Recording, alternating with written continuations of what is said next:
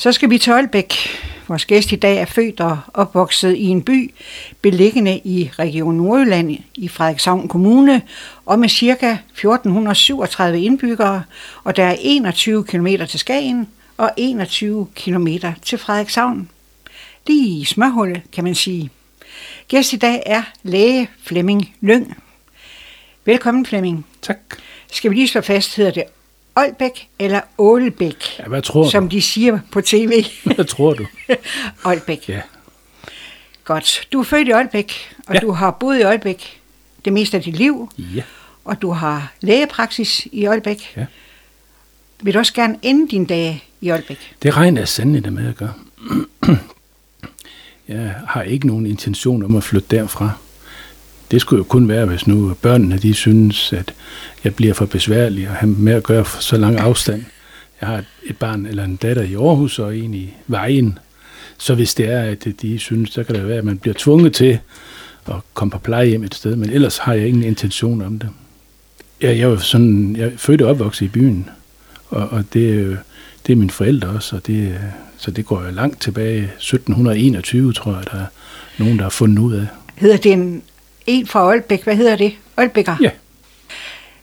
Vi skal prøve at nå ind under huden på dig. Vi skal ind og finde lægen, ægtemanden, forældren, Flemming Lyng. Prøv at beskrive dig selv set med dine egne øjne. Hvem er du så? Jamen, jeg er jo en, sy- synes jeg selv, en stille og rolig mand, som har videt mit liv til at arbejde i en praksis øh, med de ting, de udfordringer, der nu måtte være til sådan noget på, på godt og ondt.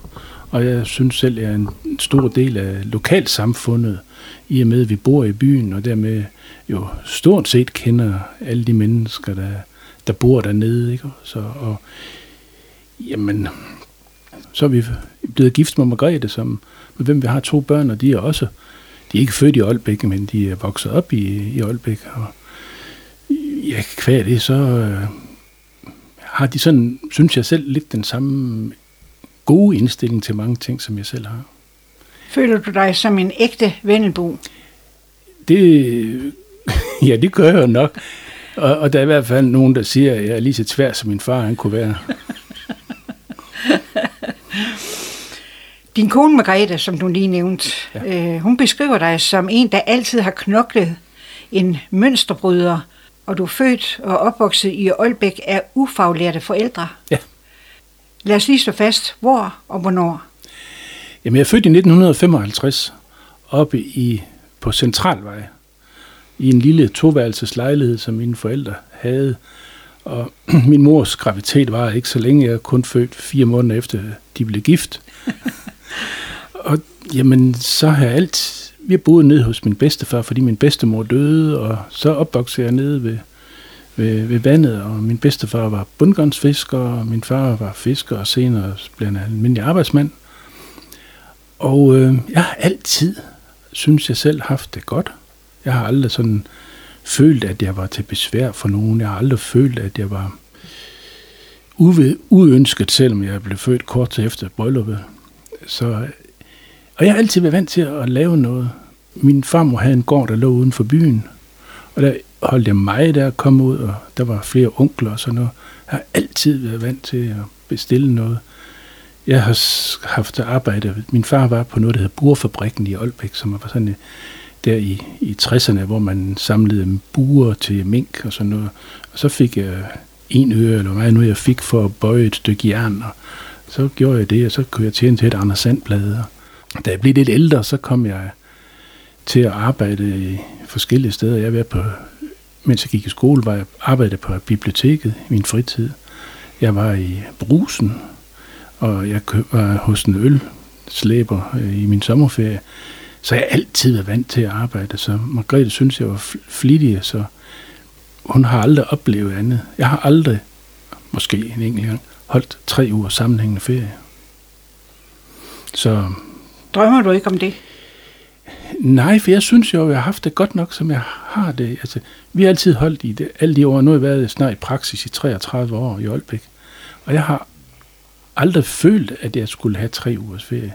Jeg var godt tilfreds med at holde ferie, når vi havde fri, så vi kunne lave nogle ting, vi har planlagt. Og så havde vi altid en uge i børnenes ferie, og så 14 dage uden for sæsonen, fordi, ja, Aalbæk er jo ikke et sted, man rejser fra om sommeren.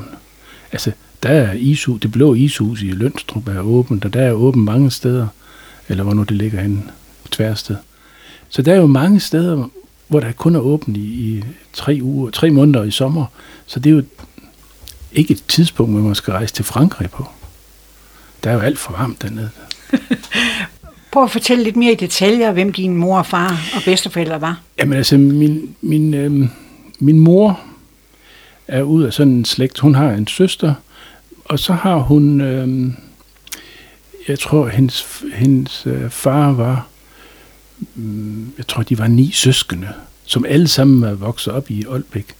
Og min bedste forældre, eller hendes bedste forældre var bundgangsfisker, og min bedstefar var bundgangsfisker. Og han blev gift med en dame op fra Torsøj, så det var langt væk. Og hende kan kun sådan ganske svagt i en kraftig dame, som lærte mig at skrive femtaller og otte kan jeg huske. Men, men derefter har, derudover har jeg ikke kendt hende. Så har der været lidt familie i, i, øh, i øh, Sæby, som jeg har kendt til. Men ellers så er min, det mest på min bedstefars side, så er det øh, bundgangsfisk, og det var fiskeri, der fyldte meget, og, og han boede nede på noget, der hed Nordre Strandvej, i et hus dernede, som han fik bygget i 42. Og ved siden af det hus boede hans, hans bror, og det huset ved siden af igen, der boede en søster. Og lidt længere op ad vejen, der boede der en anden søster. Over bagved boede der en bror. Så det har alt sammen sådan været. Da jeg var barn, så var det familien. Det var noget, der, der fyldte meget. Min bedstefar var meget tidligt til at få fjernsyn, kan jeg huske. Og så kom hele familien, de skulle se fjernsyn dernede hver aften. Så er de pund kaffe med, eller så er de brød med, eller et eller andet. Så man så der tv fra kl. 20 til 22, eller hvad nu man har gjort, inden de lukkede ned. Så det har altid fyldt mig, og der boede vi sådan, fordi min bedstemor, hun døde i øh, nogle 60, og så flyttede vi derned, fordi min bedstefar, han kunne altså ikke lave mad selv. Så, og der var sådan et u, uindrettet øh, loftsværelse, som blev så øh, hans soveværelse, og så i de fem år, vi boede dernede, indtil vi min forældre byggede hus, jamen så var det jo en stor del, at jeg legede på stranden og på havnen, og med dem, der lå nede, der var masser af børn nede rundt omkring, og mange af dem var jo så også en lidt i familie med os. Og så bliver min mor jo så gravid med mig, og bliver så nødt til at gifte sig med, sin, med min far, og det, de flytter så, eller de flytter så derned, de bor først i en lille lejlighed, flytter så ned til, til min bedstefar, indtil de selv byggede hus. Og min far fik arbejde på noget, som jeg sagde før, der hed Brugerfabrikken. Og der fik min mor også arbejde, så hun var sådan en, der mødte fra klokken 7 til klokken 12. Fordi min bedstefar, han skulle have varm mad klokken halv et, eller nu, når han skulle have varm mad. Så der har vi altid levet nede, eller jeg har altid levet nede trygt og godt. Og så flytter de så over i et nyt hus over på Lærkevej, og der, jamen, øh, der, jeg kan huske, vi flyttede over, at det blev 10. Altså, der, min mor har lige solgt huset her for et års tid siden. Så der har vi boet frit og godt. Jeg har en søster, der er fire år yngre end mig. Jeg kan huske, at jeg lagde en sukkerknald i vinduet, fordi jeg jo gerne have en søster. Og så en gang man så spiste det der stykke sukker. Men så fik jeg jo et nyt. Og jeg vil ikke sige, at jeg har fortrudt, at, jeg, at hun kom. Men, øh, Men det var en søster, du gerne ville have? Ja, det var i hvert fald en lille søster, der jeg gerne ville have, ja. Og det, så det var min, på min øh, forældres side. Altså min mor var så ud af den her store familie. Min far kom jo fra en øh, landfamilie, som lå en gård, det har en gård sådan en kilometer eller to uden for byen. Og han er ud af en søskende flok på, jeg tror de var ni, og som også for en dels vedkommende boede sådan i nærheden, men der var stor spredning på dem. Så øh, jeg tror, jeg tror, der er 25 år mellem den ældste søster og den yngste bror. Og, og den yngste bror er 7-8 år ældre end mig, så jeg holdt mig der og kom derud, der var sådan, jeg kunne selv kunne cykle derud, og så fik jeg lov at køre traktor en gang imellem, og jamen, det var jo spændende, så fik man lov til at være med, så skulle var der, så, når der skulle høstes, så alle mænd skulle hjælpe med at bære ned ind, og eller hø, eller hvad man nu skal bære ind. Og så skulle du tage kartofler op, så kunne du få lov at køre traktoren og træde på pedalen, når den skulle holde. Og så de altid kom mig derud. Og så var min farmor, hun var rigtig god til at lave, hjemmelave is. Flødeis. Så der kom jeg rigtig meget derude. Og har der også en, stadigvæk noget med familien at gøre. Men når man er så mange, så er det jo ikke alle, man er jævnaldrende med. Var det en helt naturlig ting, at man som familie tog sig af, hvis en bliver alene, for eksempel, øh, som du jamen, sagde med din bedstefar? Jamen, det var, det, altså, ja, altså, jeg kunne ikke forestille mig andet. Og, og jeg kan sige, at der var en af min bedstefars øh, søstre, hun kørte hver dag rundt øh, kort før middag og kort før aften, som, som en slags øh, Aalbæk Avis, til familiens medlemmer, og så til, at man havde det godt og overbragt nyheder og så videre. Helga, hun kom ja, næsten hver dag. Og det var jo meget hyggeligt, og det giver jo et stort sammenhold i, i, i familien. Så jeg kan ikke huske andet end, at det har været hyggeligt og dejligt. Og jeg har sikkert også fået skæld ud, ligesom alle andre har. Men, men jeg har ikke sådan nogle dårlige minder om dengang. Men hvordan ser du den livsform, I havde dengang i forhold til, hvordan den er i dag? Jamen, den er jo helt anderledes, ikke også? Altså, når, når, man, når, man tænker, når man tænker på, jeg kan huske, at jeg spurgte min, min farmor efter, eller det var sådan set en Margrethe, der spurgte farmor efter, farmor, hvordan klarede du alle de børn der? Ja, det skal jeg sige der, siger hun så. Nummer en tog al hendes tid, og de andre kunne ikke tage mere. de er på deres. jamen, og så passede de jo hinanden. Ja. Og så siger man, hvordan, de var ni børn, hvordan kunne I sove? Jamen, de sov der to i hver seng. Og når jeg tænker på familier i dag, og det, det gælder også min egen familie, vi er, har to børn, vi har to værelser, og de skal da sove inde på deres værelser. Børn alene, mens vi voksne, vi ligger der parvis i vores senge, trygt og godt, og de skal være alene med alle de der lyde, der kommer fra vinden, der blæser og så videre. Jeg kan da huske, mine børn, de kommer der ind. Jamen, jeg kan huske en gang, den yngste, hun kom ind, hvad hun været, nu siger jeg bare, at hun var 15, for jeg kan ikke huske, hvornår det var. Så, og vi, det knev med at være fire i en dobbeltseng. Så jeg måtte jo vige pladsen. Så når hun så kaldte, jeg kom ind, og hun kom, så siger til Line, hvorfor vil du ind? Så kom hun med en eller anden forklaring.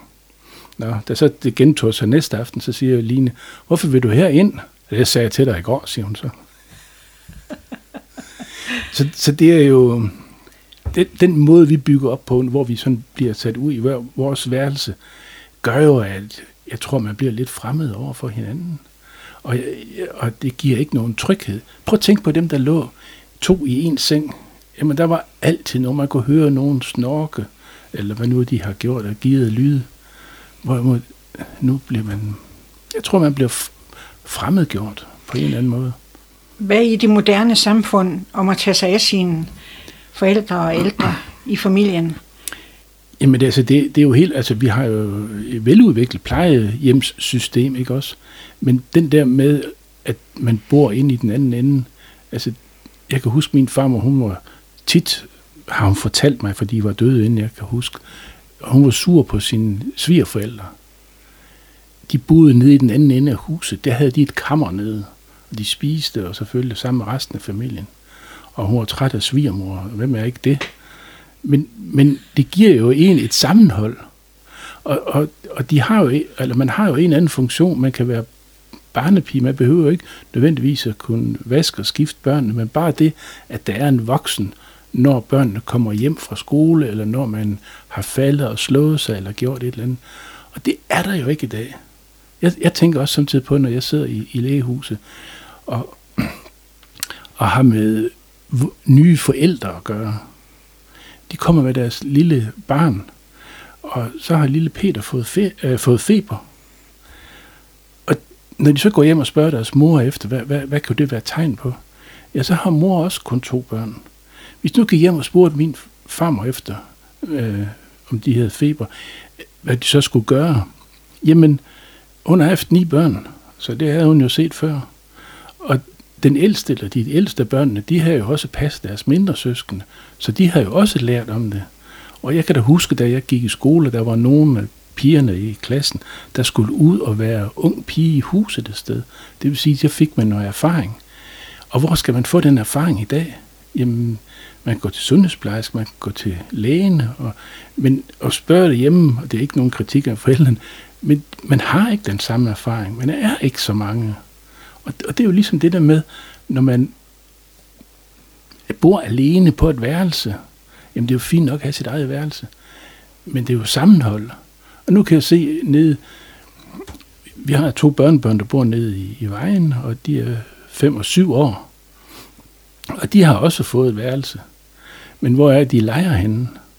Ja, de leger dernede øh, under spisebordet, hvor der er forældre eller bedsteforældre eller andre mennesker i nærheden. De gider da ikke at sidde på deres værelse. De vil være et sted, hvor der er sammenhold. Og det er nok sådan en af de store problemer, i, i, når vi bliver så små i familien. Og det er klart, at hvis man, hvis man har ni søskende, er jo ikke alle, man kan holde af. Der vil være nogen, der man er mere tæt knyttet til. Der er nogen, der harmonerer bedre med en end andre. Ikke også? Men der vil altid være nogen. Når man kun har én søskende, ja, så har man én valgmulighed. Og selvfølgelig holder man af, jeg plejer at sige, at blod det er tykkere end vand. Men, men, men, men det behøver ikke altid at være sådan. Så jeg synes, den, og det er jo ikke noget, vi kan gøre for, men den samfundsstruktur, vi har, er jo med til at gøre, at vi på en eller anden måde bliver en lille smule fremmed over for hinanden, og så er vi vant til, at det offentlige måske på en eller anden måde tager over. Man kommer på plejehjem, der kommer hjemmepleje, og ja, man kan sige, jamen, øh, vi, vi, vi tør ikke at tage ansvar. Og det, det, er sådan, det, det er sådan et ord, der tænder mig lidt af, fordi selvfølgelig er man nødt til at tage ansvar, når det drejer sig om ens familie. Det skal ikke være meningen, at det offentlige skal hjælpe til alt det, altid. Hvis ens kone er syg, så må man jo tænke på ordene op i præsten i modgang og medgang. Ikke også? Og det, det er nok sådan noget, jeg ser, det, det er den måde, samfundet bevæger sig hen. Det er jo ikke den enkelte person, men det er den måde, vi sådan ligesom kører i retningen af. Hvordan så Aalbæk øh, ud, da du var barn? Jamen, det så jo selvfølgelig anderledes ud, fordi behovet for materielle ting var jo ikke så stor. Når jeg tænker på en lille by, men nu ser du cirka 1437, det var meget stort cirka-tal. men, men jeg tænker på, der var 1400 indbyggere, eller 1500, eller meget noget, der har været. Der var fem købmænd. Der var en sadelmager, der var, og så videre. I dag er der to supermarkeder. Og, og jeg mener, de fem købmænd, de kunne leve af det. Båden var, eller havnen var fyldt med både. I dag er der stort set ingenting tilbage. Og min bedstefar, han var bundgangsfisker, og han havde sådan en jolle. Og de var tre i den jolle, tre medarbejdere, hvis man bruger det udtryk. Og jeg kan huske, at de fik penge udbetalt, og så lørdag til middag, så kom de hjem til min bedstefar, og så blev pengene delt. Øh, så fik de penge med hjem, at de nu har tjent den her uge. Og der, der er jo ikke nogen, der kan leve af det. Så, så, det. så det materiale, det er jo kom til at fylde meget, meget mere. Jeg kan jo ikke huske andet, at alting var roligt, og vejene var mindre, der var ikke så mange mennesker, og man kendte alle. Og, men det er jo tidens udvikling, der går sådan. Hvornår kom du i skole? Jamen, øh, jeg kom i skole i 62. Jeg kan ikke huske den første skoledag. Nå, det kan du ikke. Men kan du huske, hvilken skole du gik på? Ja, jeg gik på skolen i Aalbæk. Der var jeg kun én. Og vi, vi, vi var jo mange børn. Vi var jo to klasser med 20 hver cirka. Årgangen før os og årgangen mind, øh, efter os var, var mindre. Der var kun én klasse, men vi var faktisk 40 børn i skolen, og der, der er sådan en klasse, vi er en 13-15 stykker, så er det vel højt sat. Prøv at beskrive skolen, som du husker den. Jamen, som jeg husker den, så var det jo sådan en, et, øh, et sted, hvor der var lidt, øh, hvad skal man sige, kæft, trit og retning. Der var en skoleinspektør, som havde en, hvad skal vi kalde det, en meget fast hånd. Hvis ikke man øh, opførte sig ordentligt, at man skulle stå på rækker, man skulle øh, stå lige på rækker, og man skulle holde sin mund, og så blev man, fik man lov til at komme ind og stå uden for klassen, og så kom lærerne ind. Så det var jo sådan, hvad skal man sige, meget øh, restriktivt i forhold til, hvad man oplever i dag. Men, men jeg har, jeg har aldrig haft svært ved at gå i skole. Jeg har aldrig haft svært ved at lære tingene. Så, så skolen for mig har ikke været sådan nogle ubehagelige ting. Jeg har aldrig fået nogen på hovedet. Jeg har måske nok sendt uden for døren, fordi jeg har snakket for meget. Men ellers er skolen jo sådan for mig ikke noget, nogen grim oplevelse. Jeg har altid synes godt om det. Men som sagt, jeg har heller ikke haft svært med at følge med. Så skulle du på et tidspunkt til at vælge levevej, eller have nogle drømme om, hvad du ville erhverve dig med. Ja. Har du lyst til at blive fisker? Det har aldrig faldt mig ind. Men, men øh, nej, det har jeg nok ikke haft. Jeg havde egentlig, der gik i 6. klasse, der skulle vi til Bornholm i 7. klasse. Det var reglen, men skulle det i skolen. Og så var der sådan et job, man kunne få. Det gik lidt i arv fra nogen. Det var fej fortog.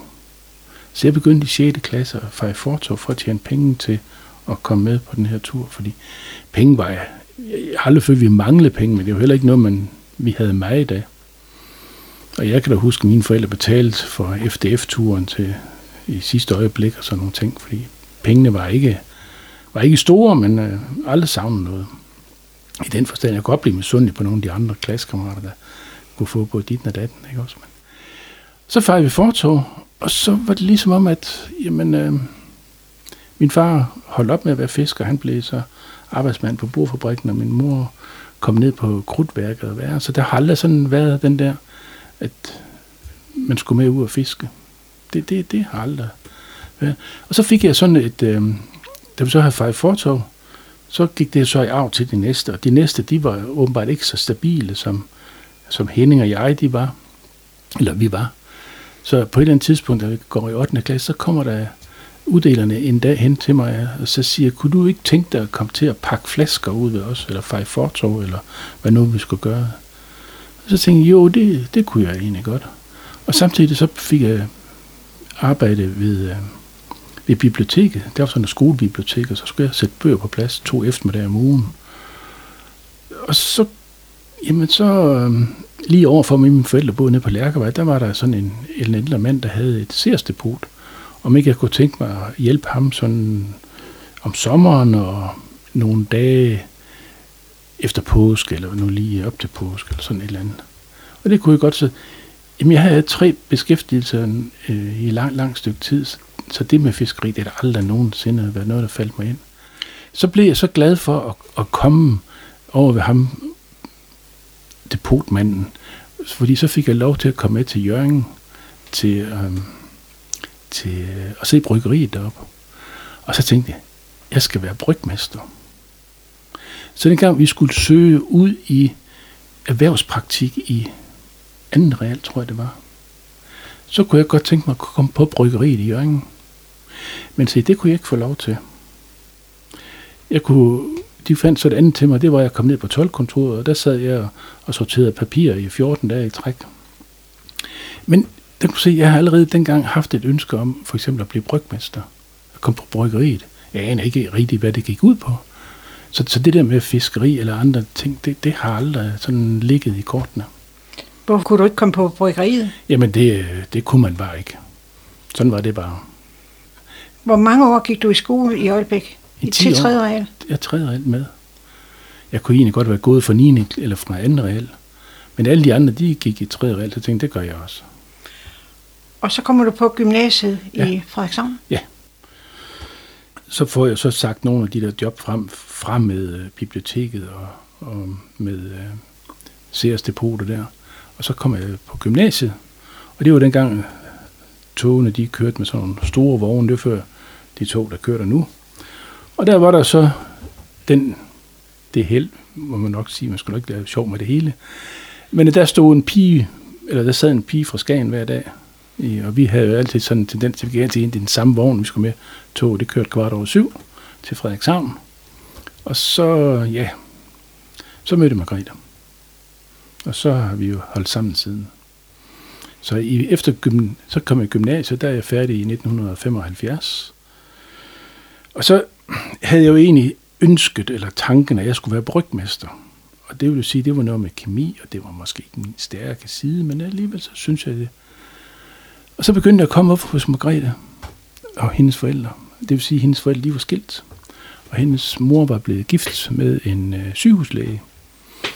Og jeg synes, en af det der liv på sygehuset, som han kom hjem og fortalte om en gang imellem, og sådan noget, det lød simpelthen godt nok så spændende. Så lige pludselig en dag i 3. G, så fik jeg en åbenbaring. Jeg ville sørge være læge i stedet for. Og det der så var, det var jo, at dengang var der ingen adgangsbegrænsning. Så vi kunne egentlig søge ind på alle de uddannelser, vi havde lyst til. Så det, jeg blev student i 75, så besluttede jeg på, at jeg ville læse medicin. Men inden vi går ind på det, Flemming, så skal jeg lige høre, var det et kulturschok for dig at komme fra Aalbæk og så ind til Frederikshavn Gymnasium? Nej, det synes jeg ikke. Altså, det var at gå i skole ligesom alt muligt andet. Jeg er så nødt til at sige, jeg sagde nok nogle af de jobs fra øh, mig, og øh, jeg fortsatte så i brusen, fordi så fik jeg jo kørekort. Så begyndte jeg at køre vareture på landet to gange om, om ugen, tirsdag og torsdag, kan jeg ikke huske det. Og så kørte jeg varer ud om fredagen og var på arbejde lørdag formiddag. Så det der med at gå i gymnasiet, det var jo sådan... Altså, det var ikke en fritidsbeskæftigelse, men jeg havde mange arbejdstimer ved siden af. Så det er derfor, Margrethe sagde før, at jeg har altid været, været flittig. Og jeg var nok ikke så flittig til at lave lektier, som man kunne ønske sig. Eller som jeg kunne ønske mig i dag. Men ja, sådan var det bare. Altså jeg, igen, jeg har ikke haft... Jeg, jeg har ikke været ked af at gå i skole. Jeg har altid syntes, det var fint nok.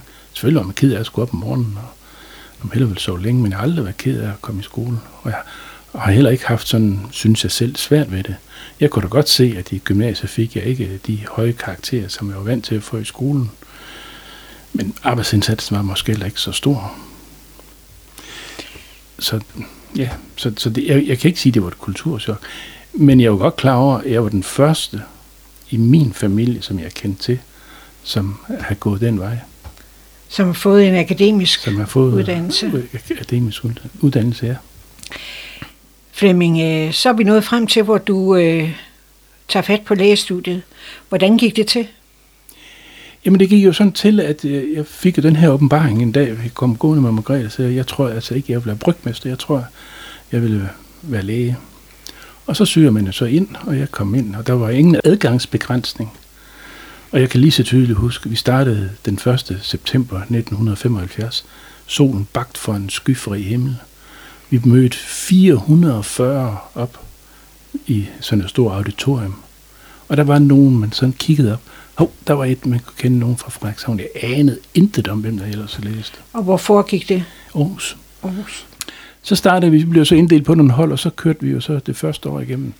Og så fandt jeg jo så ud af, at man kunne altså ikke, man kunne ikke bare gå i byen og så læse. Det krævede, det krævede lidt mere, og det krævede noget mere, end jeg har været ansat, eller øh, noget mere, end jeg har oplevet i, i Frederikshavn på gymnasiet.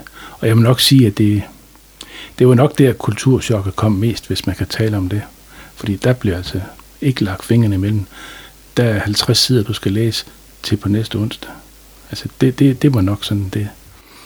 Og så skal man jo gå til eksamen, og alt er jo rosenrødt og så videre og så videre.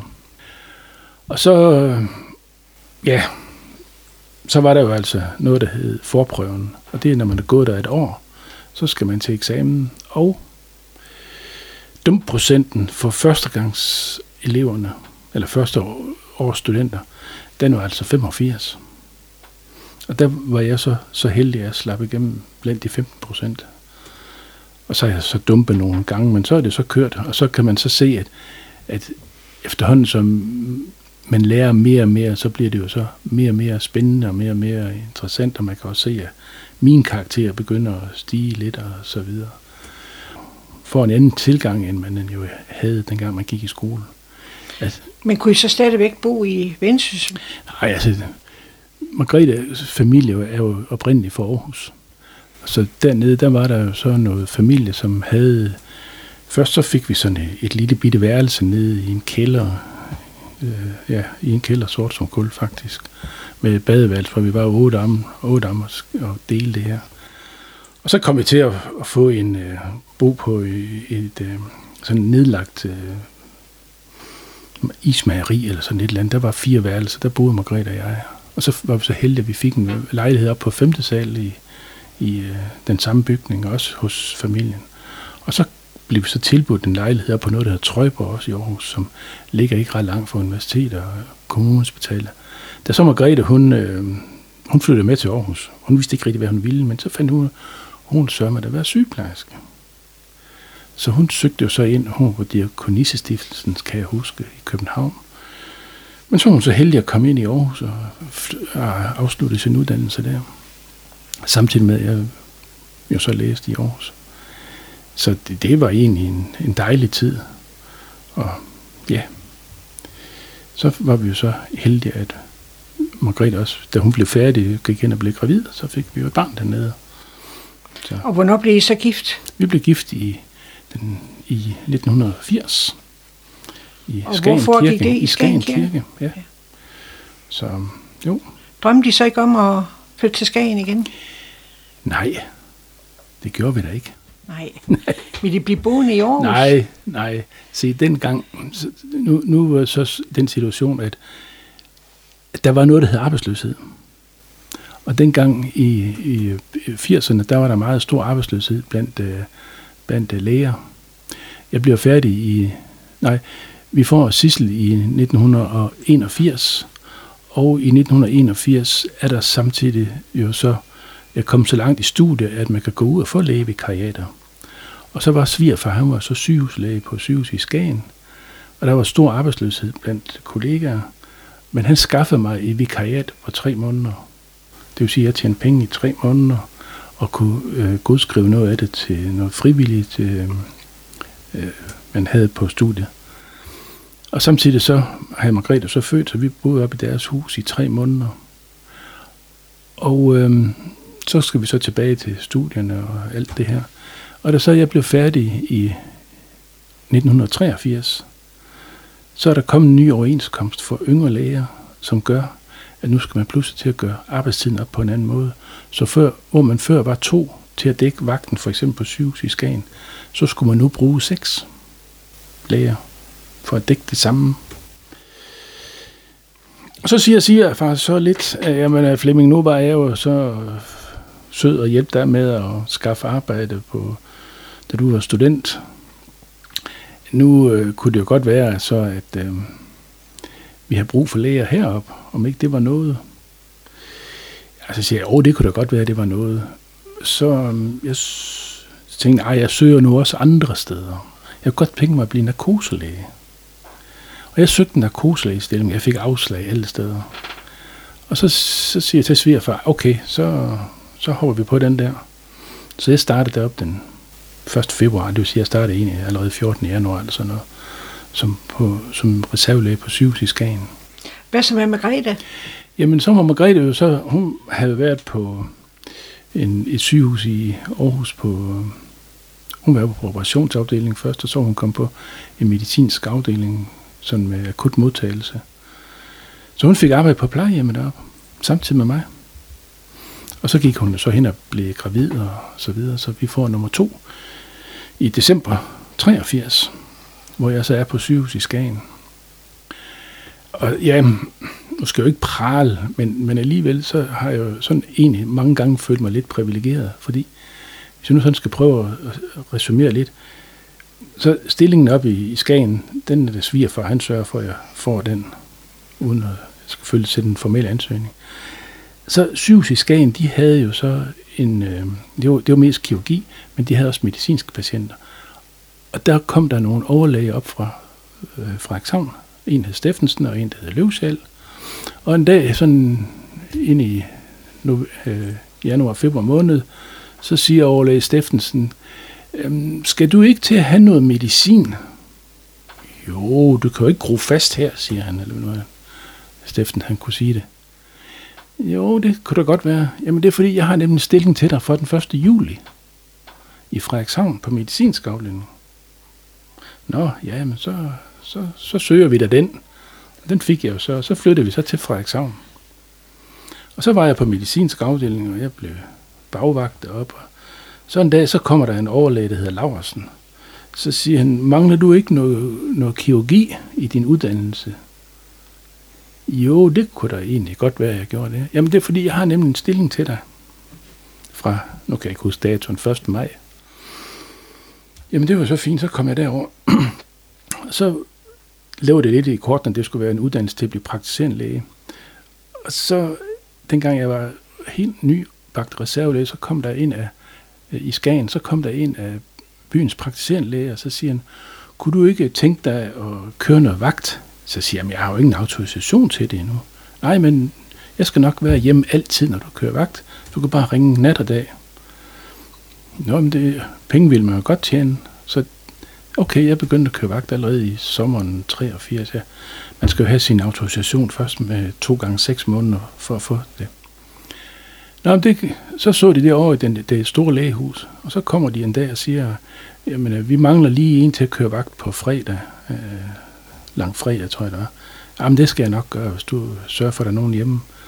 Nå, og så gik det jo vældig fint. Og så siger de, kunne du ikke også tænke dig at komme over på nogle af dine fridage og være over i skovbrynene, sådan tage sig af de akutte? Jo, det kunne jeg da også godt tænke mig. Så var jeg derovre. Og mens jeg så var nede i Frederikshavn, så ringer de pludselig en dag fra skovbrynene Skagen. Så siger de, var det ikke meningen, du skulle være praktiserende læge? Så siger jeg, jo, det, det kan du godt være. Jamen, hvorfor det? Jamen det er fordi, jeg har sådan set en stilling til dig fra 1. april, tror jeg det var.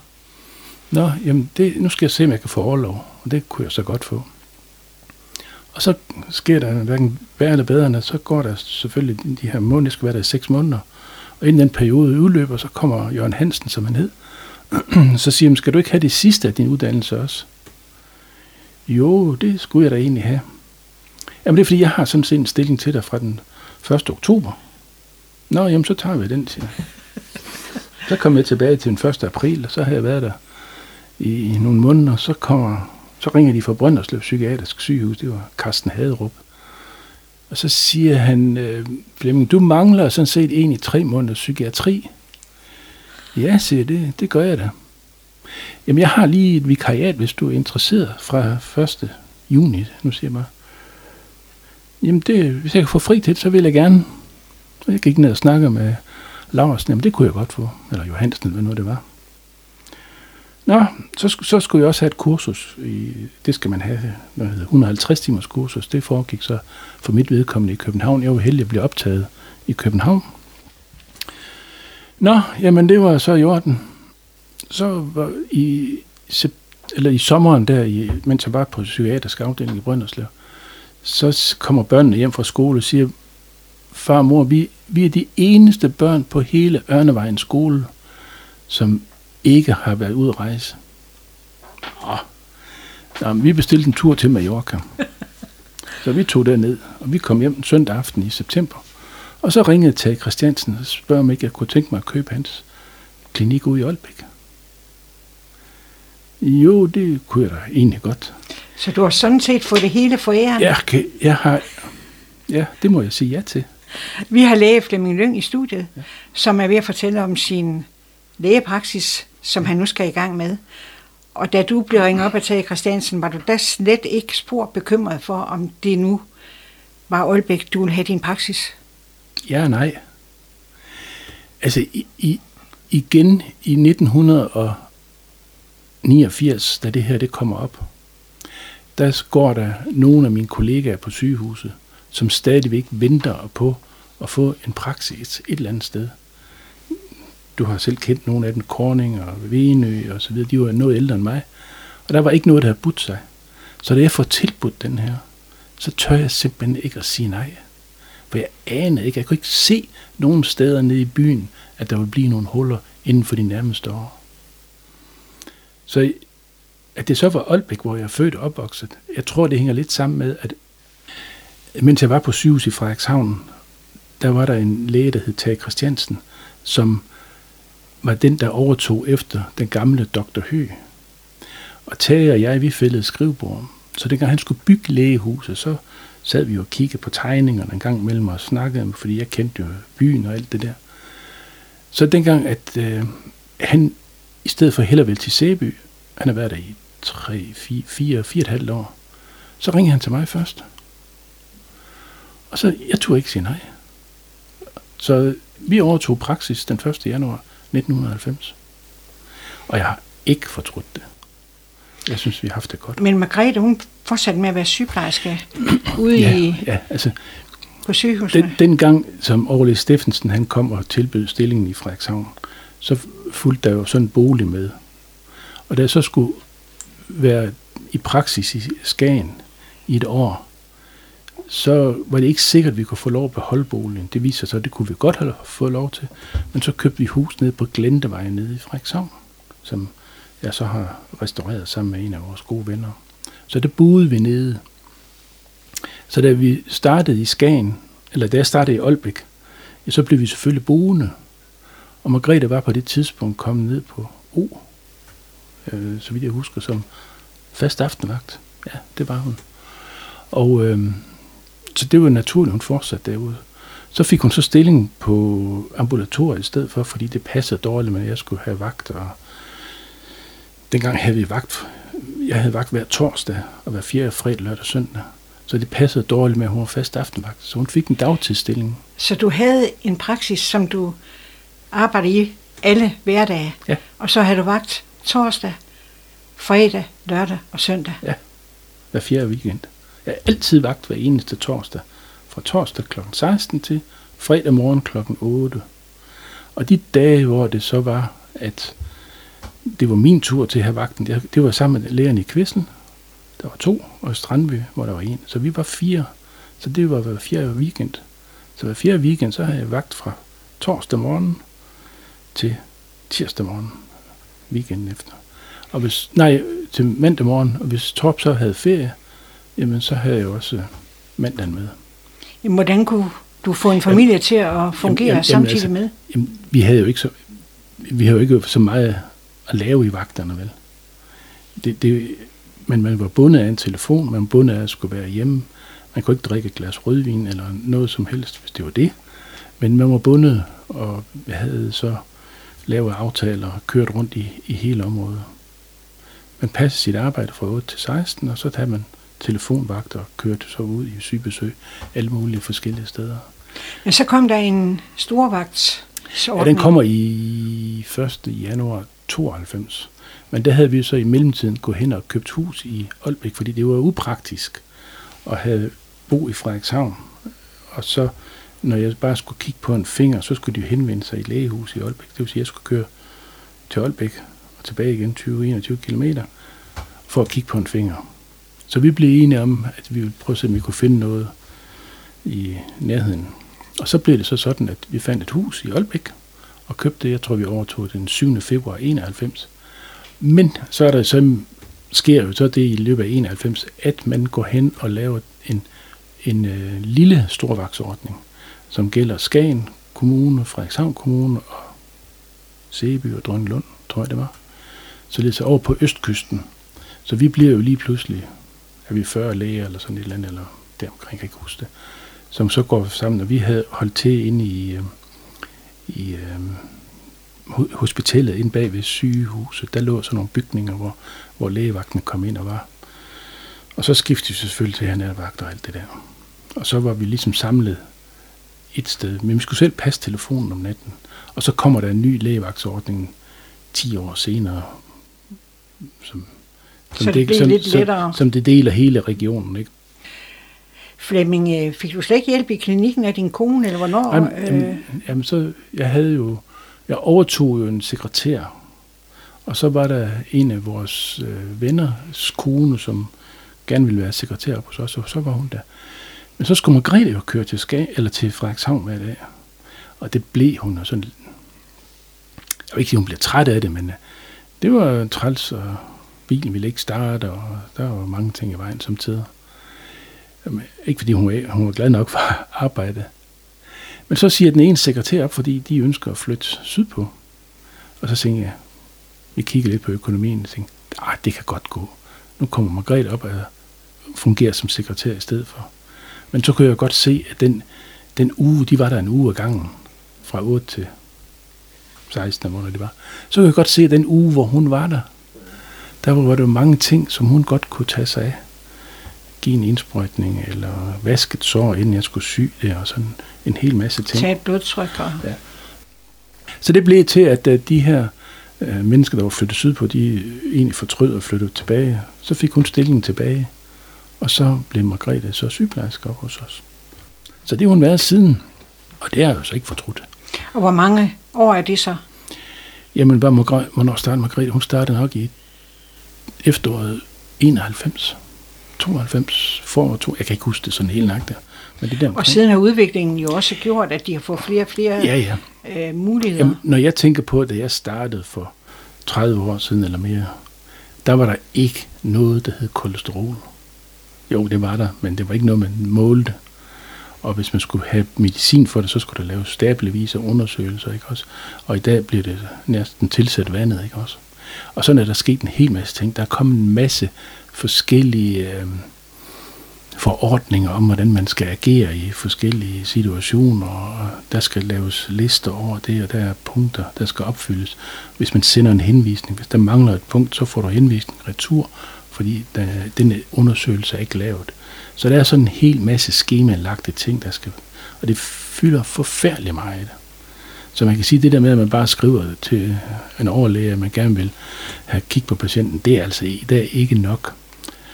Plus der er jo kommet vaccinationer, ikke? Også nu kan du se, nu er covid-vaccinationer kommet til de ældre og dem på, øh, over 85 og dem på plejehjem.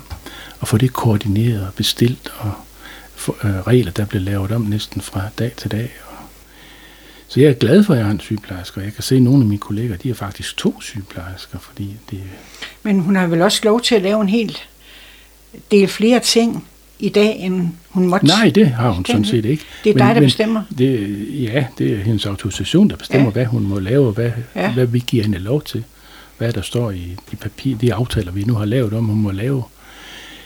Men det er jo klart, at når man, som min kone er meget dygtig, synes jeg selv, øh, så klart, så giver man jo flere og flere ting fra sig, ikke også? Og når hun har været der i 30 år, jamen, så er der jo mange ting, hun også godt kan tage af sig selv. Og hun ved jo lige nøjagtigt, hvordan jeg vil gerne vil have det. Så tingene bliver, om man så må sige, serveret på et sølvfad for mig. Flemming, øh, selvom du havde, eller har, så stor et arbejdspres, så øh, fik du også tid til at komme med i lægeforeningen? Ja. ja det, og hvordan fik du tid til det? jamen, det ved jeg ikke. Nej, men altså, det er jo... Jamen, vi har jo, både Margrethe og jeg, nok lidt svært ved at sige nej. Og da, Margrethe, eller da vi flyttede til Aalbæk, så var der jo noget, der hed Borgerforeningen. Og det gik ikke så lang tid, så blev Margrethe med i Borgerforeningen. Så var der også noget vælgerforening, så for Margrethes vedkommende, så blev hun medlem af Venstre, og før hun fik set sammen, så var hun med i byrådet i Skagen i otte år. Og så var der, kom der et kulturhus, og så Margrethe har haft svært ved at sige nej til de ting. I 1992 blev jeg kontaktet af nogle kollegaer, som gerne ville lave noget, der hed en tolvmandsforening. Det vil sige, at vi er en gruppe af kollegaer, som øh, er gået sammen i noget, der hedder Østvendsysselens Seriøse Lægeforening. Og det vil sige, at det er sådan en forening, hvor vi er 12 kollegaer, og vi har holder, dengang vi var aktive, nu er vi sådan ved at nå pensionsalderen alle sammen, men dengang vi var aktive, der havde vi tre møder om foråret, og tre møder om efteråret, og så en julefrokost. De, de møderne, det er jo sådan om en faglig ting, om et eller andet, enten vi selv havde et emne, eller vi havde nogle foredragsholder til at komme udenfor. Men de foregik i mange tilfælde i hjemmene. Man kan starte op i lægehuset, og så kørte man hjem øh, lokalt og spiste, hvor det var Margrethe, der for eksempel havde lavet maden, eller andre, der eller vi fik det udefra, eller et eller andet. Og det vil sige, at vi kom egentlig til at lære hinanden meget at kende, fordi vi lærte også øh, ægtefælden og nogle gange børnene også at kende. Og vi holdt sammen, sådan stort set. Der er sket lidt udskiftning på grund af dødsfald, og nogen er flyttet og sådan noget. Men vi har stort set holdt sammen siden 1992. Og så skete der jo det, at ja, julefrokosten, de var meget hyggelige, når sådan 12 mænd, de mødte sig, og der var så også papir med. Så kom ægtefælderne med os. Og så fandt vi ud af, at det kunne også godt være, at vi skulle lave et sommerarrangement, hvor ægtefælderne også var med. Og så har vi fundet ud af, at vi skulle ud og rejse. Så, så alt det der sådan, hvad skal man sige, faglige ting for sig, men også det, øh, hvad skal man sige, det mere selskabelige for sig, men alligevel sådan, at det er de samme mennesker, man kommer sammen med. I vores tømmermandsforening, der er en øjenlæge, der er en rheumatolog, der er, var der en medicinsk overlæge, der var en hudlæge nu, ikke også, og der er flere praktiserende læger. Så det er sådan et sammen spist uh, selskab. Og så Hvor har, man kan udveksle erfaringer. Ja, og vi har givet en anden håndslag på, at det vi fortæller her til hinanden, som er fortroligt, det kommer aldrig videre. Og når vi har samlet 30 år, så kan man sige, at det er jo også bevis på, at tingene de har fungeret. Og vi besøger da hinanden, og sådan også lidt privat uden for det her, ikke også? Så det, det er jo en måde at, hvad skal man sige, kompensere for det, man ikke har noget fagligt fællesskab i det daglige med nogen, når man sidder helt alene. Nu er ægtefælderne kommet med, og der er kommet en narkoselæge med. Han har sådan haft en stor berøringsflade. Så vi har også rejst med hinanden. Vi har været ude og se lægehus i Gdansk, vi har været i Tbilisi, vi har været i Irland, vi har været i Paris, vi har været i Barcelona, og, sådan, og vi betaler selvfølgelig hele gildet selv. Det er jo ikke noget med, at der er nogen, der sponsorerer det. Vel? Så, så det har jo givet et fantastisk sammenhold igennem alle de der år. Nu skal vi i år skal de holde julefrokost hos os. Det kommer jo 25 mennesker den en eller anden dato i december. Så det giver jo et, et rigtig, rigtig godt sammenhold. Man lærer hinanden sådan at kende på den måde. At det ikke kun er faglig snak. Og det har givet mig mange glæder, og jeg tror også, jeg kan sige for Margrethes vedkommende mange glæder ved, den, ved det sociale sammenhold, man har med, med nogen, man er sådan i hvert fald fagligt i, i fællesskab med. Og, og der, der, når jeg så kommer tilbage til det med, med, med det faglige arbejde, så var det jo så sådan, at der var jo i, i mange år, ja, siden 1940 har der været en lægeforening i Frederikshavn, som jo udsprang på grund af krigen, men som har holdt sammen siden alle praktiserende læger i Frederikshavn. Og øh, der blev jeg så også medlem, fordi nu var jeg i Aalbæk, og jeg har jo, hvad skal man sige, de fleste patienter, de ligger jo fra Aalbæk og lidt sydpå. Så jeg blev spurgt, om jeg ikke ville være med der, dengang jeg startede i 1990, så det ville jeg gerne, og så var der i 1900 2010, så var der ikke nogen, der var formand. Og så kommer det der med svært ved at sige nej. så bliver Flemming formand? Så bliver jeg formand for det, og det har jeg så været indtil her i, med udgangen af 21. Men du har haft en praksis i Aalbæk i rigtig mange år. Ja. Har du aldrig nogensinde følt, ej, hvor er det træls, at skal på arbejde? Nej, det... Jo, altså nej, jo. Men mandag morgen, øh, kunne det godt være, man synes, at Efter det regner, fest, eller det eller regner, eller gør det. Nej, ellers har det ikke været sådan. Jeg har ikke, jeg har ikke været ked af at komme op. Og, og måske bevidner lidt om, at nu har jeg været her i ja, over 32 år, og jeg har kun haft én sygedag. Og det var den dag, jeg sprang min akillescene. Og der ville de operere mig næste morgen. Så næste gang jeg gjorde det, der var det første år middag, så gik jeg der på arbejde med formanden. så Nej, jeg har aldrig været ked af at komme på arbejde, og Margrethe har det lige sådan, hun har... Ja. Men, men det er sådan, at øh, statistisk set, så tror jeg ikke, der er så mange læger, der vælger at blive praktiserende i den by, de er født og opvokset i. Det, det, er jo, det er jo det, du ser, og det gælder jo ikke kun læger. Det gælder jo også for eksempel skolelærer. Jeg ved ikke, hvor mange lærere der er på skolen i Aalbæk. Der er kun nogle ganske få, der bor i byen, men kommer til udefra. Og mine yngre kolleger kommer også til udefra. Dem, der arbejder i Sæby, de bor stor, største, største dels vedkommende jo så i Frederikshavn eller et andet sted. Kører lidt frem og tilbage. I Skagen bor man deroppe, ikke også? Men, men øh, ellers så er der en udtalt tendens til, at man ikke vil arbejde i den samme by, som man bor. Og jeg synes jo, det er trist, at det er sådan. Nu i går kørte jeg ned for at vaccinere en ældre dame, nede i Frederikshavn, som har, er 87 og har svært ved at komme ud. Og det er det her corona. Så, så, og så kommer vi til at snakke om det der med, at når man bor i en lille by, hvordan man, man egentlig har det med at komme rundt i hjemmene. Fordi det at, at være læge for nogen, når man sidder med folk over for sig, så kan man godt danne sig et indtryk. Men når man nu kommer, hvis man nu kommer ud i hjemmene, og når man bor i en lille by, så jeg har været formand for badmintonklubben også, for nu at tage det, ja, så kommer man rundt med penge for, at de skulle køre, og så kommer man, bliver man inviteret ind for at sidde og snakke på en anden måde, end man gør, når man sidder oppe i konstationen. Man ser lidt om, hvordan man bor, man ser lidt om, hvad hænger der på væggene, er der bøger i roen, og hvilke bøger er det, og hvad er billederne på væggen for nogen, ikke? Og så, så får man et mere helhedsbillede af nogle mennesker. Og det tror jeg selv er med til at gøre, at det er nemmere at behandle nogen, når man ligesom har nogle udgangspunkter for, hvad, hvad de her mennesker måske sætter pris på. Ligger der en stor dyng vasketøj i hjørnet, øh, øh dufter der rent og pænt, eller hvordan skal den her takles? Og jeg tror også, at det, at man sådan på den måde kommer ind i hjemmene hos folk, gør, at de mennesker, som er ude sted, mere tør at spørge ind til nogle ting hos lægen. Ikke er så bange for, at lægen er en eller anden højt hævet person. Jeg tænker så tit på, på, på Dr. Hø, som kom til Aalbæk i 1936, og var der indtil 1985, hvor Tage Christiansen overtog hende. Folk var jo bange for hende.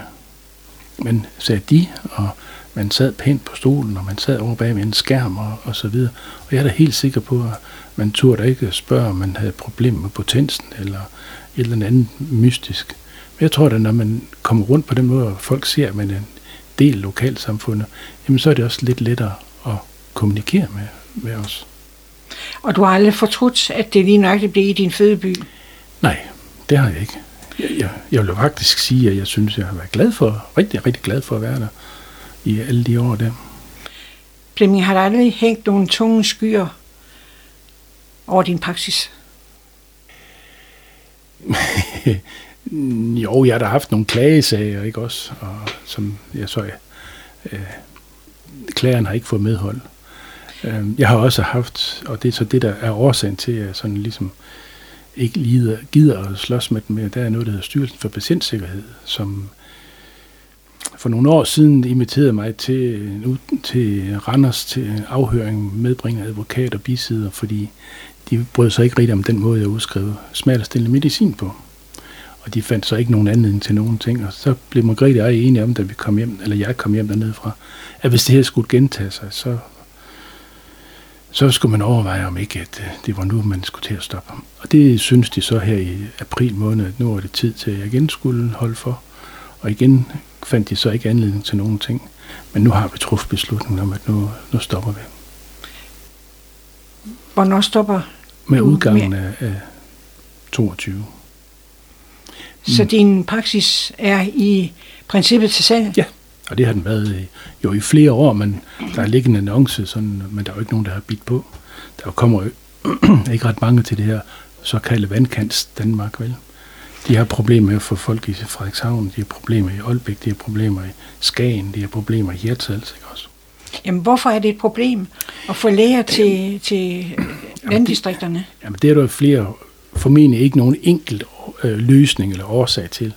Men en af årsagerne, det er jo den måde, man har bygget uddannelsessystemet op på.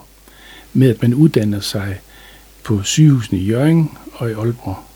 Jeg er uddannet på sygehuset i Frederikshavn. Mange af de læger, der sidder inde i Frederikshavn, i hvert fald tidligere, var uddannet i Frederikshavn, og den vej kom til at kende nogle læger, som de så har, har afløst. Nu laver man uddannelsessystemet sådan, at man skal være, det er en 60 måneders uddannelse, man skal være i en praksis øh, først i et år, og så skal man tre år på sygehus, og så en praksis igen. og mange af dem, de starter jo i, i Aalborg. Og det vil sige, at så bor man jo der, og man skal så til Aalborg, eller måske til Jørgen, jamen så pendler man frem og tilbage til, til Jørgen. Og så får man måske kone eller mand og børn, og de kommer i skole og børnehave. Og så skal man slutte af, måske i Aalborg. Hvem flytter så til Skagen? hvis man har det hele der omkring. Jamen, har det ikke hjulpet efter Aalborg, det er blevet universitetshospital? Jamen, de, de, det, det synes jeg ikke, man kan sige. Det kan godt være, at det har hjulpet på rekruttering til selve sygehusene i Aalborg. Men, men det er jo stadigvæk sådan, at dem, der er uddannet i Aalborg, de har måske købt ejerlejlighed allerede fra start af og bor i den. Og starter deres uddannelse i Aalborg, slutter deres uddannelse i Aalborg, så de bliver i Aalborg. Nu har de boet der i 10 år eller 15 år. Så det, man kan se, at dem, der sådan ligesom søger ud, det er nogen, der har relation til stedet. Men er der ikke også et økonomisk perspektiv? Jeg tænker på, hvis man har svært ved at rekruttere, så har man også svært ved at komme af med sin praksis. Og det vil sige, at man har måske lidt problemer med at, at ture investere i en praksis i landdistrikterne. Jamen det kan da godt være, at der også er noget om det. Det skal jeg ikke sige. Men altså, vi, det, det er jo by, systemet er bygget op sådan, at vi får jo den samme afregning, uanset om du lytter på et hjerte i Aalborg eller i Aalbæk. Der er ikke nogen forskel. Det er billigere at købe hus i Aalbæk, end det er i Aalborg. Men hvis man har en ægtefælle, der arbejder der, og måske også en akademisk uddannelse, dem, de jobs er der måske ikke så mange af i Skagen eller Aalbæk eller Hirtshals, vel? Men der er nogle andre kvaliteter, som i hvert fald ja. trækker dem i sommermånederne. Jo, jo, jo. Men det, det er jo ikke det, der sådan ligesom betyder allermest, tror jeg. Det, der betyder allermest, det er, hvad man har arbejdet, hvad man oplever med skoler og børnehaver og så videre, ikke også?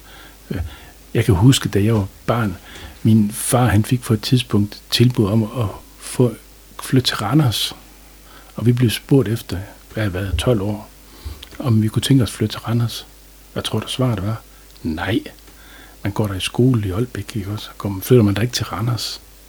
Jeg kunne ikke forestille mig det. Og jeg tænker da, børn dernede har det på fuldstændig samme måde. Man er tryg ved det, man har. Man skal ikke ud og prøve noget nyt. Flemming, hvad sker der, hvis ikke du kan sælge din praksis? Jeg siger, det ved jeg ikke faktisk. Der er, øh, regionen har jo en forpligtelse til at sørge for, at alle har en læge. Og øh, regionen har også haft stillinger i øh, de steder, hvor de nu er annoncerer for sådan noget. Og jeg kan se, at ansøgningsfristen den udløber den 22. september.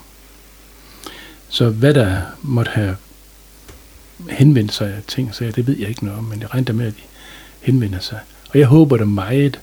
Det er mig, der ejer huset. Jeg har købt og betalt det efterhånden. Jeg lejede det, lejede det af kreditforeningen til en start, ikke også? det er købt og betalt, så det er mit hus, så jeg håber der meget på, at der vil komme nogen, for der kan sagtens være to læger i huset, og der kan også sagtens bære det, at der er to. Så behøver vi ikke at holde lukket i sommerperioden eller hvis man har ferie, og man kan, der kan være nogen hele tiden. Og der er snil plads til to, og rent økonomisk kan det sagtens bære at være to. Måske skal vi ud i butikken lidt, men det vil jo så også være naturligt. Så to læger, nu skal, de skal ikke være ægtefælder, fordi så skal de holde ferie sammen. Men to, der gerne vil være sådan et sted, jamen jeg tror, de kunne have det fint. Har du nogle idé om, hvad man kunne gøre for at fremme interessen for de øh, små landdistrikter? Jamen, man bliver nødt til, sådan set med mine øjne i hvert fald, at vende uddannelsessystemet lidt på hovedet. Sådan at man i stedet for at favorisere de store steder, favoriserer de mindre steder. Eksempelvis ved at sige, at man skal være sådan et sted som, nu siger jeg bare i Skagen, at, at det er en forpligtelse. Man kan ikke få en uddannelse, uden at man er ude i periferien. Og hvor, hvor i dag der er det, altså man kan frit vælge, og det er også fint nok, at man frit kan vælge, men alle vælger jo det centrale. Og der må man, når man ikke kan med, med guldruden, så må man prøve lidt med pisken, ikke også? Og det vil jo så være, at man prøver at sige, jamen at vi, øh, vi kunne, vi, du, du skal være øh, på de mindre steder i et stykke tid for at kunne øh, komme i betragtning til de store steder. Altså, det, da vi havde lavvagtsordning i, i den mindre ordning, jamen der var det jo sådan, at hvis du tog nattevagt, så fik du ret til to af de gode vagter, ikke også? Og, og det vil sige, at når man tog en nattevagt, jamen så økonomisk set var der en gevinst ved at være sådan et, øh, i en god vagt, og ellers så må du tage det tak med resten. Og sådan kunne man også godt prøve sådan lidt svinge pisken lidt over, og så samtidig have en guldrud og sige, men altså, hvis du gør sådan og sådan, så, så ligger der et eller andet for enden, som formentlig kan være attraktivt. Er der noget i sol og måne, der tyder på, at der kan komme sådan en ordning? Jamen det, det er der jo. Jeg så, at uh, man, man snakker jo om det. Problemet det er jo, at når det er en 60 måneders uddannelse, at den, dem, der har besluttet sig at tegne kontrakt for et halvt år siden, dem kan du ikke bare sige, nu skal vi lave om på det. Så det tager jo fem år, inden at man vender skuden. Men du Så- tror på det? Jamen det tror jeg på, fordi man bliver nødt til at gøre et eller andet. Så er det jo så, at det kan komme ligesom det var i mit tilfælde. Da jeg i 1989 sad på sygehuset, kunne ikke se, hvor der kunne blive et hul. Fordi der var ikke nogen steder, hvor det så ud til, at der var nogen i Frederikshavn, der ville sige op. Jeg havde en aftale med to andre, og sagde, vi vil gerne sætte os ned, øh, øh, os tre sammen, for vi gik godt spændt med hinanden. Men da jeg fik tilbuddet, turde jeg ikke sige nej, fordi jeg kunne ikke se, hvornår der skulle blive hul. Og den situation kan man jo godt komme i, hvis man uddanner mange, og der alt bliver fyldt op ind i, i, i centrum, jamen så må man jo se, at så må man jo, hvis man vil have noget, så flytte lidt længere ud i periferien, ikke også? Så løsningen kan simpelthen være at uddanne nogle flere læger? Nej, ja. Fordi den dag, du beslutter for, at du vil uddanne nogle flere læger, så tager det syv år på universitetet, og, og et år til at få sin øh, autorisation, og fem år bagefter. Og 7 plus 1 plus 5, det er 12 år. 13 år. Så det er med at komme ud af starthullerne allerede nu? Så, så det, det er jo noget, der tager tid inden for at vende sådan en skud, ikke også? Det gør ikke, det gør jeg ikke fra dag til dag. Flemming, øh, hvad skal du lave, når du ikke har din praksis mere? så skal jeg... så skal jeg nok... Øh, Skal du til at spille ja, golf? nej, nej, nej, nej, nej, jeg spiller ikke golf. Nej, jeg kunne godt tænke mig at prøve at komme for eksempel en måned eller to til Grønland og arbejde. Jeg har nok svært ved ikke at arbejde, ikke også? Når nu er alle stenene de er vendt hjemme i haven, så kunne jeg måske godt tænke mig at bruge, jeg har trods alt 40 års erfaring med sådan forskellige ting, og komme ud et sted, hvor det måske er lidt mere um, mindre restriktivt, end det er i, i dagens Danmark også. Der er jo så mange forskellige regler, og alt skal registreres, og jeg skal komme efter dig ikke også. Jeg kunne godt tænke mig, at for eksempel på Grønland, hvor det hele virker sådan lidt mere, ligesom det var i gamle dage. Altså, Hvad med din kone, Margrethe? Har hun samme drømme? Ikke helt. Det, der er noget, der hedder børnebørn. Men, men jeg tror godt, hun kunne overtales. Fordi Men hun, det er ikke sådan en fast stilling i nej, overvis, nej, nej, nej, nej, nej, Det- nej, nej. Jeg siger, det skal være en måned, det skal måske være to måneder, Ja. øh, for at, at opleve noget. Jeg har også altid sagt, at jeg godt tænke mig at blive læge på et krydstogsskib. Øh, men så siger Margrethe, at alle de der rige amerikanske kvinder, dem må hun ikke med ud til. men men det, det er nu nok ikke sådan nogen, der er derude. Men, men sådan nogle ting kunne jeg egentlig godt tænke mig. Har du slet ingen fritidsinteresser? Jeg vil lægge puslespil. Jamen, jeg har jo ikke haft så meget fritid, vel? Og, og, men, men det skal ikke misforstås sådan. Jeg har ikke nogen folk, der spiller golf. Jeg gider bare ikke at spille golf. Jeg vil gerne øh, ud og cykle, jeg vil gerne motionere lidt og gøre nogle ting øh, derhjemme og så videre. Jeg skal nok få min tid til at gå. Men jeg kunne godt tænke mig at bruge nogle af mine erfaringer. Jeg har jo også, kvad det jeg var var formand for lægeforeningen i Frederikshavn Kommune, eller læge Lavet, som det hedder, så har jeg også i 10 år været med i noget, der hedder KLU, altså det kommunale lægelige udvalg. Jeg har siddet i udvalg med, med, møder, med møder i kommunen i, gennem de 10 år, der var med der. Så jeg har jo altid været vant til at beskæftige mig med en hel masse ting, også med noget, som måske nok har med lægearbejde at gøre, men lige så meget har med administration at gøre. Så jeg kunne da sagtens forestille mig. Jeg kan huske, at jeg mødte Løland en dag, den gamle hudlæge, øh, nede i Frederikshavn, mødte ham ind i en forretning.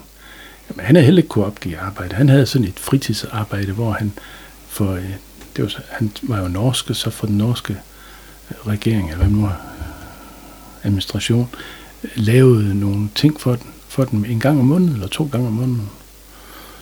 Så- Sådan nogle ting kunne jeg jo sagtens øh, lide at lave.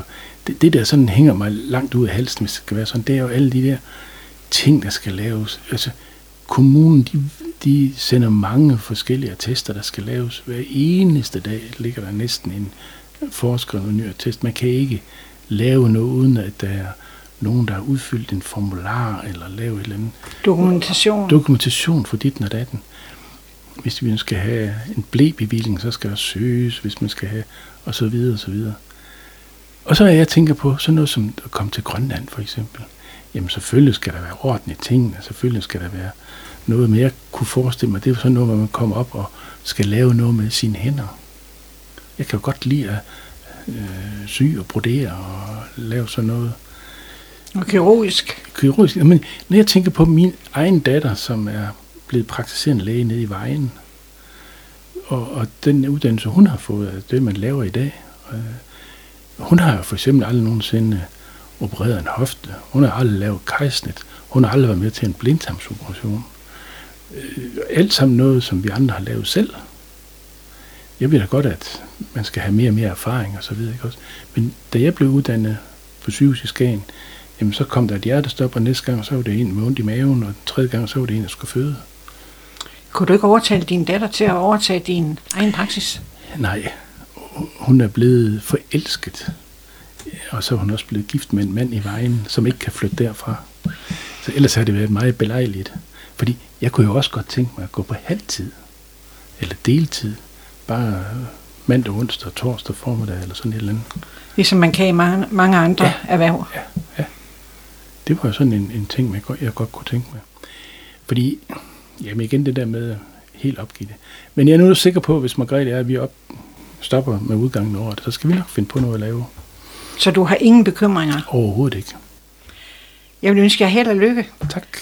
Med afviklingen af klinikken, tak. og håber, I vil nyde jeres otium, ja. når det engang bliver sådan. Det må jo være lidt underligt, når du har kørt i 6. gear i hele dit liv, hvis du skal ned i første gear. Ja, det, det kan også godt være, at jeg bare ikke er klog nok til at indse det. Men, tak til Flemming Lyng, ja. læge. Selv tak. Tak fordi du kom. Udsendelsen her var tilrettelagt og produceret af Gitte Hansen for FCMR.